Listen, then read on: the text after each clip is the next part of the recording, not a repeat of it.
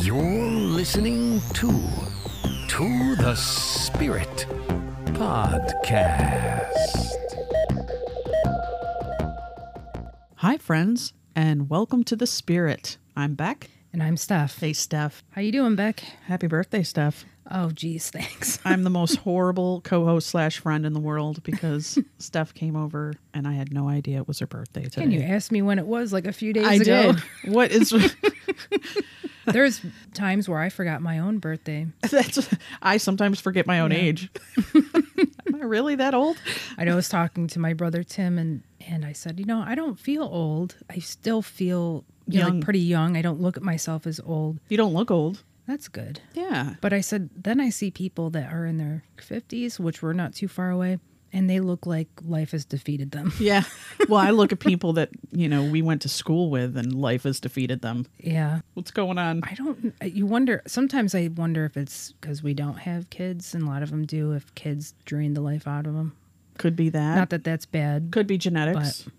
Maybe genetics. There's someone I saw recently who had like a full head of gray hair, mm-hmm. and she's younger than me. I was like, wow. And so I think that's just That might be genetics, yeah. timing because I have no gray hair. I get like one little Oh, lucky you. straggler that's very abnormal looking too. I got the Bonnie Raitt myself, but you know, my great grandmother Rebecca went white at 18, completely Wow. white. that must have been traumatic. I can't imagine. there was someone that I knew. She belonged to a prayer group that I was in. Joined the prayer group because her son went into the military. And I think it was in Afghanistan or somewhere. And right at the prayer group, her hair turned white in front of people. And then she got a call that her son was in a bad firefight and his life was in danger. And I never saw her after that. I never knew if her son died or not. But literally, her hair turned white. That seems very magical. It does. We're going to be talking about energy Yeah. in this show, the connection between a mother and a son is very different than a father and, and a child because the mother carries the child. yeah that you know? maternal instinct, that maternal connection. Yeah, it's much different. I mean, they're sharing everything. You're giving your whole life over to that child. So let's talk about energy and plants. There's been conflictive things about plants. You know, the science community says one thing, the esoteric community says another, then the science community says another. It's really conflictive. Well, you know, they're looking for physical signs, proofs, you know, something that they can tangibly have. Right. So when you're talking about energy, of course we can measure energy. You know, there's certain machinery or whatever we have to measure energy or certain wavelengths that's invisible to our eyes, but we know exists. But I think that to come up with the right type of test to really know how it's responding to that is the probably the toughest part. And to have a real science, more I think scientific evidence showing some response from plants with energy and music Yeah, I remember hearing once uh, about that smell you get when you cut your grass. That's actually the grass screaming and releasing a chemical, a defensive chemical. So you're out there mowing your lawn and the grass is screaming. Well, it's amazing how plants communicate to each other because they say like there's certain little insects, maybe like a worm or like a caterpillar, will munch on one plant, and that munching noise and everything sends a vibration. Then that plant sends out a chemical signal. To the other plants, like And a then- distress. Yeah, and then they send out a defensive chemical in the plant so that when the bug gets to them, it has to stop because this chemical is making it sick. right. So they have their own defense. They're communicating with each other. Yeah. Well, plant perception or biocommunication is the paranormal idea that plants are sentient, that they respond to humans in a manner that amounts to ESP, and that they experience pain and fear. That idea is not accepted by the scientific community. As plants lack nervous systems, it's considered a pseudoscience. Yeah. Have you heard the cries of the carrots? No, no. Do you know I- what I'm referencing? is it from the Tool song.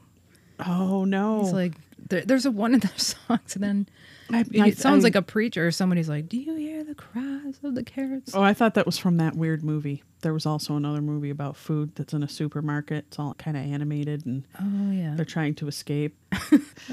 in regards to what I was saying about grass, there was a new report that researchers found that they do scream when being cut. There were researchers from Tel Aviv University in Israel, And they had suggested that plants stressed by drought or physical damage may emit high frequency distress noises. Wow. So that's conflictive again. You have scientists saying, oh, no, no, no, that's paranormal and that's pseudoscience. And then you've got scientists saying, no, yeah, it's real. And then you've got, which actually this connects to what you were talking about. La Trobe University led research has found that plants are extremely sensitive to touch, mm-hmm. kind of like your caterpillar, and that repeated touching can significantly retard growth. The lightest touch from a human, animal, insect, or even other plants touching each other in the wind triggers huge gene response in the plant, Professor Whelan said. Trees talk. They share resources right under our feet using a fungal network nicknamed the Wood Wide Web. Some plants use the system to support their offspring, while others hijack it to sabotage their rivals. The height of a tree above ground is the height of the roots beneath ground. Mirror image. That's pretty deep. I mean, we have some ginormous trees around here. It is amazing. Speaking about touching and networking and all that, I remember somebody I know, I won't say their name, would grow marijuana plants. And they had a little warehouse going on. Yeah. And he would play classical music. And these plants would just produce these beautiful buds. And he had to leave. They had people coming in shifts, you know, doing this growing. He who shall not be named. And he told them, you know, continue with the routine. But what they did was they started playing death metal. And when he came back for his shift, those plants looked like they were dying. Wow. And I think that there's definitely been uh, people experimenting with death metal with plants. I think they've done classical music, they've done, uh, you know, rock music. They have. And I think there was one that I read that the plants were actually growing towards and around the speakers that the music was coming from, and it was classical music. Like they just started going towards it. I don't know, maybe those vibrations. I mean, we feel it, you know, when we Yeah. listen to certain types of music, it, you know, Affects our energy, our psyche, yeah, our everything. Yeah. emotions, everything. And it's true. Like sometimes you, we just, I need to listen to Pantera. Yeah.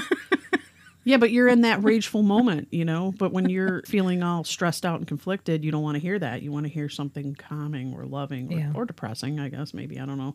Yeah. this article that I'm reading that is saying, how can this behavior be explained? How can plants respond to music? Many of the researchers who conducted these experiments, Singh and Retallack among them, I don't know who they are, but probably the scientists, concluded that plants exhibit an empathetic response to the music they were hearing. It is worth noting that they also had many fringe beliefs. Retallack also thought that plants were capable of extrasensory perception, ESP, mm-hmm. and shield away from rock music because of the lyrics. The best scientific theory as to how music helps plants grow is through how the vibration of the sound waves affects the plant, which I'm That more inclined sense. to that. It's Yeah. The, it's the vibration coming from it. Yeah. Plants transport nutrients, proteins or organelles, don't know what that word is, in their fluids, cytoplasm, through a process called cytoplasmic streaming. The vibration of certain types of music and sound may help stimulate this process. In nature, the plants may grow advantageously around birdsong or areas with strong breezes. Makes So, sense. yeah, really interesting. I saw a video um, a week ago, maybe, and it was showing a couple that were trying to grow plants, and they were very unsuccessful. they didn't have green thumbs, or for whatever reason, their plants weren't growing. But they placed a large crystal to the side of the plant. And I kid you not, on the side where they placed the crystal, the plant grew over to the side where the crystal was placed. Hmm. So it actually started dropping and drooping over like it was growing towards that that crystal, which we know crystals hold energy. It's interesting. I mean, all plants are, I don't know, I think this is the right word, like he- heliocentric or something like that. They follow the sun. I always wondered why, in different parks where they've planted new trees, why they're tethered. It's because of that. If they're not tethered down when they're young, they start growing to the side. Yeah, they do. Yeah. And so it's extraordinary, too, that even though we can't see them moving, they're moving very, very slowly. well, they also have, I think, when they're young like that, they have a weaker structure. Even when I had gotten a baby willow tree, I had to tie it and tether it up to Yeah. a stake to hold it upright so that it didn't go sideways. Yeah. And the wind wouldn't take it and rip it out of the ground. We know that there's energy and exchanges of energy between plants. We've seen studies on that. We've we've seen videos and heard stories and, and things like that. But what about words? Words are vibrations of nature. Therefore, beautiful words can create beautiful nature. Mm-hmm. Ugly words create ugly nature. That is the root of the universe. And that was by Dr. Emoto, who is pretty well known Yeah. for his experiments. But it's it, there's some controversy with him too, where they're saying his science is a pseudoscience, and that bothered me. I was like, that's not fair. You know, I mean, like, why won't they? Well, why don't they try it themselves? I know. Like, I was I was actually talking to a doctor about this. Oh, that's not scientific. That's not real scientific study. I was like, I know, but why isn't anyone paying attention to this? It, to me, it's it means a lot. I think there are certain things that ring true, and you feel it in your gut, and th- this is one of those things. Yeah. I mean, um, well, we know personally that the power of prayer. in the Catholic Church, the words mean everything. You know, like prayer is, is super important. Baptism, it's words and it's water. you Right. know? Then when a priest is becoming a priest, or you know, a, I guess a seminarian is being ordained to become a priest, that bishop has to put hands on the priest and say words, and some automatically they're a priest. you know, like how do these words matter, and mm-hmm. h- who made them matter or put power behind it? There's also the Eucharist in the Catholic Church. You know, the priest takes the Eucharist and then says words over it, and then it's no more the Eucharist, it's the body and blood of Christ. That's the belief. And that takes a lot of faith, but at the same time, you know, people who do believe, and there's been a lot of miracles with the Eucharist that exist. So it's something that I know for me has always been important. I know that whenever I've been screamed or yelled at as a kid, how you feel after uh, that experience is uh, very powerful, you know, or if someone says something kind to you, how powerful that is. So we know that this has a ripple effect. True. And Dr. Emoto, what he did was he had placed rice into three glass beakers, and then he filled the beakers with enough water to submerge the rice. The first beaker, he states the phrase in Japanese, thank you. In the second beaker, he says, you're an idiot, and ignores the third. Now, a month later, the rice that was thanked fermented and gave a pleasant smell. The rice that was affronted turned black. And finally, the rice that was ignored began to rot. Is it possible that our powerful mind and speech also has an effect on the elements of our universe, too? Energy cannot be destroyed. You know, it just moves on, changes, or moves to the next. Our words, they don't stop, they keep going and they exist forever. Now, we can't hear the vibration of those words, but that energy that was used to do it goes out into the universe and it's there forever. So it's something that when you see the accumulation of violence, war, all the all these problems that you see now, and no one can say anything nice. Everyone is accusing someone of something, and everyone's a victim right now. You can feel it. To me, it's t- it's been tangible for years. Yeah, a decade, this cancel culture bullshit going on, you know? Yeah, Really? It's, it's it puts people in fear. Mm-hmm. No one has any humility. It's all about you know who's pointing the finger at who. No one wants to listen to each other. No. I can see that. And also, did you read about what he did with the water and freezing the water? No. With different types of water? No. He also would take water from different sources. He would use water that was microwaved, water from the faucet, water from a running stream, spring water, things like that.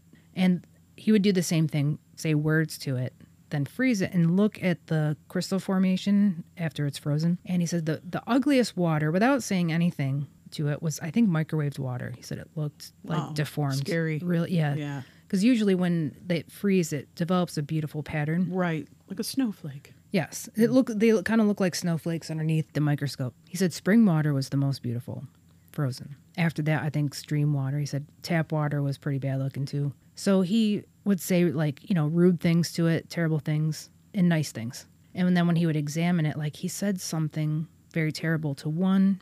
He said it looked demonic. Like when he saw the image, it looked like there was something demonic in it. Okay. I said that the crystal formation was very almost looked like it had an evil face in it. Mhm.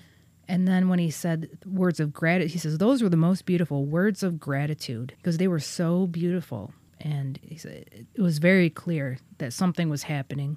Also, you know how people bless their meals before they eat in many cultures. And to me, you know, when we were re-looking at this to do the show, I was like, yeah, I got to really start blessing my food because Yeah. I think it might help with health or something. You know, I'm starting to think it might really help. Also, saying thank you. Yeah, for sure. And You even with your water. I mean, there are Water, pe- many yeah. people that go out and they bring their water out under the full moons and bless Mm-hmm. them and jar them and drink them. It's their moon water. Yes, I've heard of that. Yeah, and it's supposed to hold a certain energy and a healing. Might be some mosquitoes in there too. Yeah, might be something floating around, especially out here. But water, like many substances, contains two kinds of energy, and this energy is used during the execution of processes such as movement. Because of kinetic energy, water can flow and waves can exist. But water can also contain potential energy. This theory exists that running water is also a great conductor of paranormal activity. Areas such as Eureka Springs, where natural springs run through the town, around hotels and local resorts have shown that high reports of paranormal activity. Now, this could be because of the amount of energy that's being exerted naturally to transport the water. There is also more thoughts on this theory as to why this may fuel paranormal activity. Another connection could possibly be the fact that water itself is said to be a good insulator of electricity. Now, we know that a lot of people associate different forms of electricity and electromagnetic fields with the paranormal phenomena. It means thinking in this same light that it would not be too far of a stretch to assume that a large flowing stream of water next to a location could potentially be fueling this phenomena in the same way an electrical source does. An insulator itself doesn't conduct an electrical current, but pure water that has salts, etc., mm-hmm. does not act as a conductor. Distilled water, tap or boiled water, does. One would assume that all streams, lakes, oceans next to locations would contain pure water. What you have, though, is essentially something that could possibly set the right conditions to fuel paranormal phenomena.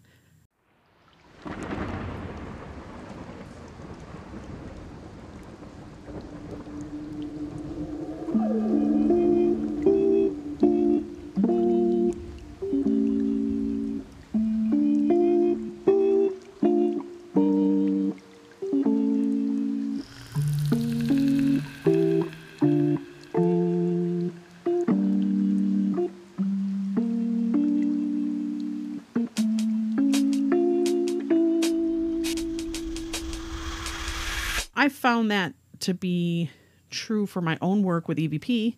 I started by taking showers and recording because I found the water to be not only a conduit for the voices to come through, they manipulated and used the sounds of the water to speak, but also I felt a little more psychic phenomenon, more int- intuition happening when I was in the shower. I, I would hear it more with my ear uh, live. You know, I'd hear my name or I'd hear something being said and I'd repeat it on the recorder that was recording. I get a lot of good ideas on the shower too. It's like something, uh, a purifying, opening process that brings through creative ideas through the flowing of the water. That that's pretty good. I don't have any like to me taking a shower is it's like all right, let's get this over with. Oh, really? I really enjoy it. I do not enjoy showers. I'm like, oh, No? I don't know why. I used to like baths a lot, and I would do candles and put on Sarah McLachlan and listen little Sade. some shot. do not do baths anymore. But I'll say one thing: there, going in nature to me like is very important. So I love going to go for a walk in the woods or in a park or by a lake. by the lake and i noticed going to a beach the ocean you feel so different after that it's to me it's the most um Relaxing. relaxed and change i feel after an experience more than anything else is actually at the ocean I agree. and i can't say i've gone too much because we live in the middle of I, I mean, I find but- some lakes to be that way too. If Lake- you go to yes. like Ontario Lake, Yes. it's such a strong current. It's very much like many ocean. yes I walk out of there exhausted. Like I sleep Yeah. well the night that I come back from the beach. yes But water has been used for spiritual rituals and protection. So, water is often used in ceremonies and rituals among different spiritual and religious groups. In many cultures, water is thought to be the very essence of life. We as humans ourselves are made up of mostly water. Around 70% of the world is covered in water. People use it for a range of spiritual and religious purposes. Water is used for baptisms, as you said, as water is the Christian sign of divine life. Water that has been blessed by a priest is considered to be the best spiritual protection against demonic forces. Mm-hmm. Moon water, like I spoke about earlier, is used by other spiritual people as a form of protection against spirits by charging that water from powerful beams from the moon. It is thought to be one of the ultimate sources of magic.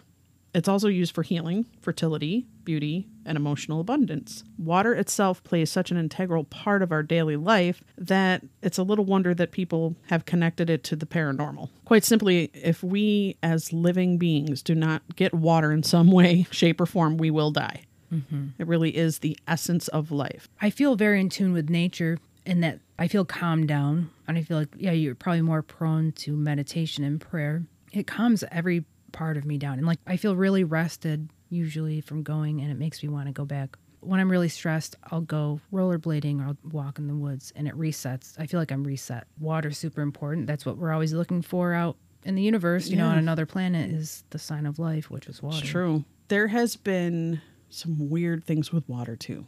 Like water falling everywhere but coming from nowhere. Hmm. Rain falls from a perfectly cloudless sky, or it falls in a faucet like steady stream. Rain poltergeists. I've never heard of that. 1892, a peach tree was the sole beneficiary of a bizarre rain that came down in Pennsylvania. Witnesses said the rain seemed to come out of thin air just several feet above the tree and fall in an area about 14 feet surrounding the thirsty tree. Water poltergeists is uh, there's water that drops seemingly from nowhere. Outside is one thing, but when it occurs indoors without any logical cause, that's another thing. Paranormal researchers have, in many cases, found that this water manifestation to an element of poltergeist activity that is occurring in the house. Usually, there are other symptoms as well banging on the walls, doors opening and closing on their own accord, lights going on and off, odd odors, and more. It's thought that this poltergeist phenomenon is kind of a psychic activity generated by a member of the household. I had that happen to me. What? when I lived on Pennock, I had a sleepover and we Oh, the drip from the yeah, ceiling. we were seeing water dripping from the ceiling. We had a mirrored apartment upstairs, but there was no water flow to the living room. It was mirrored. So our living room was their living room, and mm. nobody lived up there. Wow, But when we got up to touch the spot where the water was dripping, it was dry. that's weird. I have no explanation for that. We were kids too. We were like 13, maybe. Mm-hmm. We all saw it though, and we just didn't know what the hell that was. But accompanying that was dragging sounds going across the ceiling. That's scary. I know I saw a television program that was about hauntings, and it could have been the show The Haunt, a Haunting, that was on. It was at A and E or whatever. But one of those shows. This guy, I don't know how he he definitely was possessed. That's how it ended up. You know, he was possessed. But such weird phenomena was happening around him. And uh, I think their family had gone to a Protestant pastor who, when he witnessed this person, knew he wouldn't be able to deal. It was so serious. So they got, I think, a Catholic priest. But stuff would happen in the house. They'd call the police because they didn't know what to do. and it was raining in the house. So water was coming out of nowhere. And it was because of this guy. He was possessed. And so the police came. So they have the real police giving their testimony saying, listen, we went into this house. Water was dripping everywhere, off the walls, off the ceiling. We couldn't find a source. And then they called a plumber. they had, Couldn't find couldn't find any source, and yet would disappear. So what happened was it was the demonic that was existing in this person. So he said that he would go into this state and he could rub his fingers together and then then it would start. And so they actually put him I don't know if it was a hospital room or if he had to go and they went to the jail cell because he was losing control of himself and he might have gotten in trouble. They could have put him in jail. Mm-hmm. And he did it when he was in jail too. So he rubbed his fingers together and then the The jail wa- started water. dripping. Yeah. Wow. I was like, that's really freaky. There's some, yeah. I mean, there's tons of accounts of this. There's one from 1963 of the Martin family in Massachusetts, and they were forced to move from their home because of their water poltergeist. And in this case, apart from the water dripping from the walls and ceilings, it was on occasion described as literally spurting from various points throughout the house. Hmm. Unfortunately, moving didn't help. The phenomenon continued in the new home of the Martins. So that actually followed them. Wow. You know, I don't know what it is. Does it have its own Life force. like or thoughts, or does it have a, a thinking? I mean, port, think or about is it- drinking dead water, you get sick. If Yeah. you go over and drink uh, water that does not move, that's just still in a pond. oh yeah, you'd be Oh yeah, you could die from the that. ame- the amoebas would. Kill yeah, Well, holy places, right? So Lourdes France, Mm-hmm. Saint Bernadette, the Incorruptible. We talked about another show. She was told by the Virgin Mary, dig here. And the weird thing that Our Lady told her to do is when you dig in the ground, wash your face with the dirt and eat the plants that are there. And she had to do that.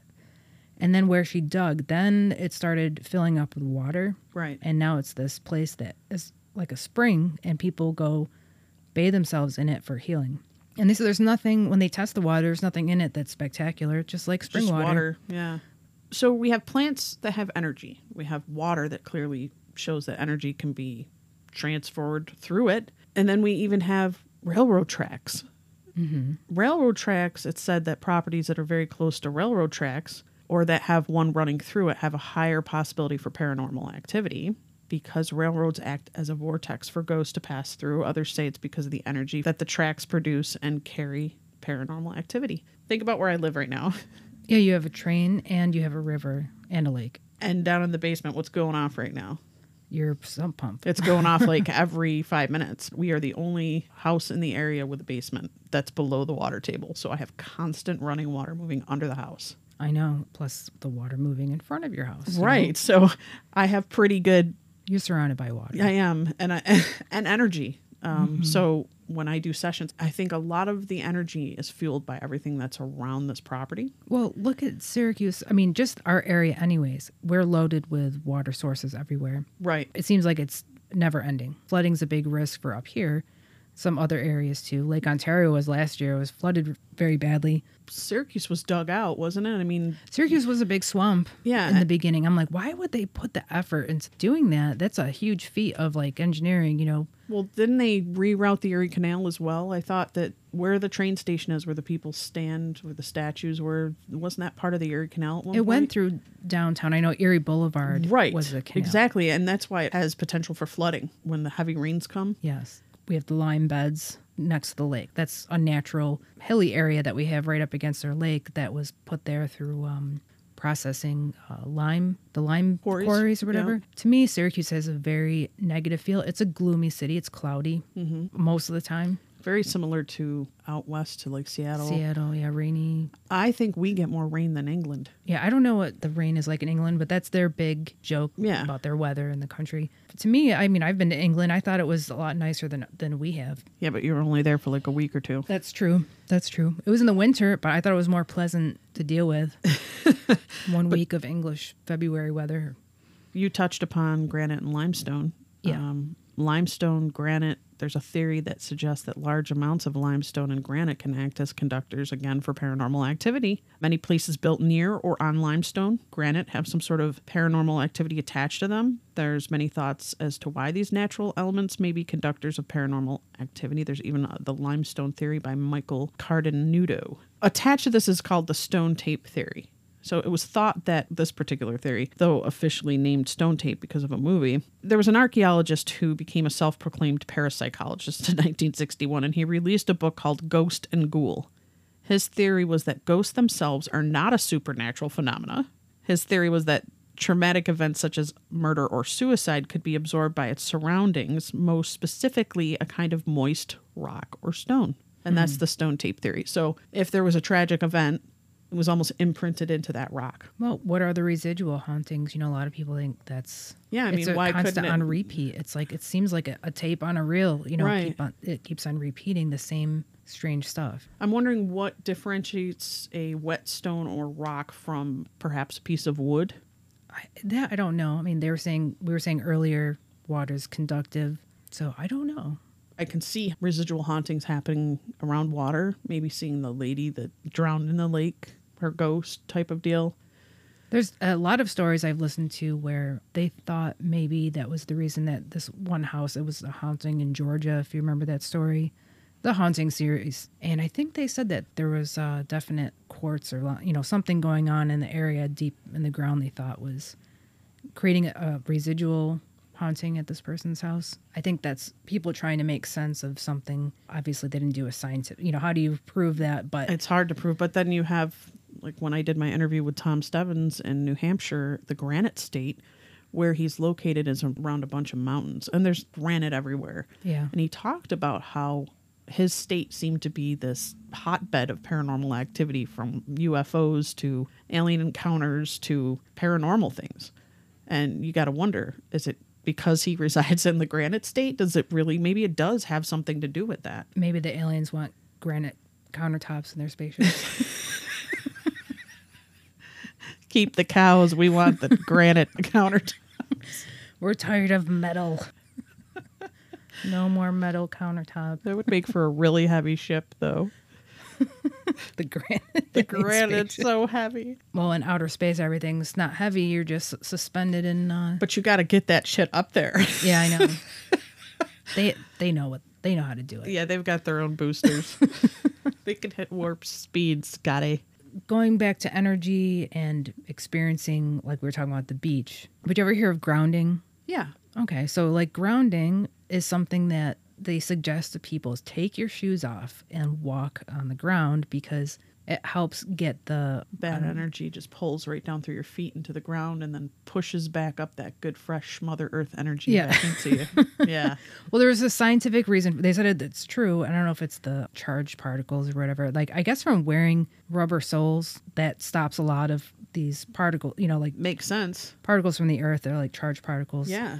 I mean, if Go into your lightning hits and you're got rubber shoes on, Are you saved? I don't know. I remember hearing rubber, it's, it's not conductive. So Yeah. Also, the, the tapping. Do you ever do the, the tapping? I've heard of that. The- Is it called EFT or C- EFT, yeah. Yeah. And I've done that before. Sometimes I do it every once in a while. I'll, I'll find something online. But you tap certain areas of your body over and over and over again, and you switch from like the top of your head to underneath your eyes, on your chin, your wrists, and then you cycle through that. I always feel like I'm reset. It does do something. I don't know what it is with the meridians in your body or the energy points that they're it's trying to balance that out. And I think that works personally. It makes you feel relaxed. Master the energy flow. Yeah. Well, that just about does it for our energy episode. I think we covered quite a bit of things in a small amount of time for us being completely unprofessionals. We're the conduits we are. of information. We're not the experts of information. Definitely not. But we do look at it in a logical, scientific way. I see both sides to the story here. Yes. No, I love this subject. Me too. I'm back. And this is Steph. Please bless your food, your rice. Don't get your rice angry at you. Yes, and your water. Bless it, and it'll bless you back. Bye, guys. Bye. to the spirit podcast Supernatural science. aliens. I'm ghost, I'm ghost, I'm ghost, ghost. Psychic. mystic Spirits. divine source Heaven. The dead. It's magic,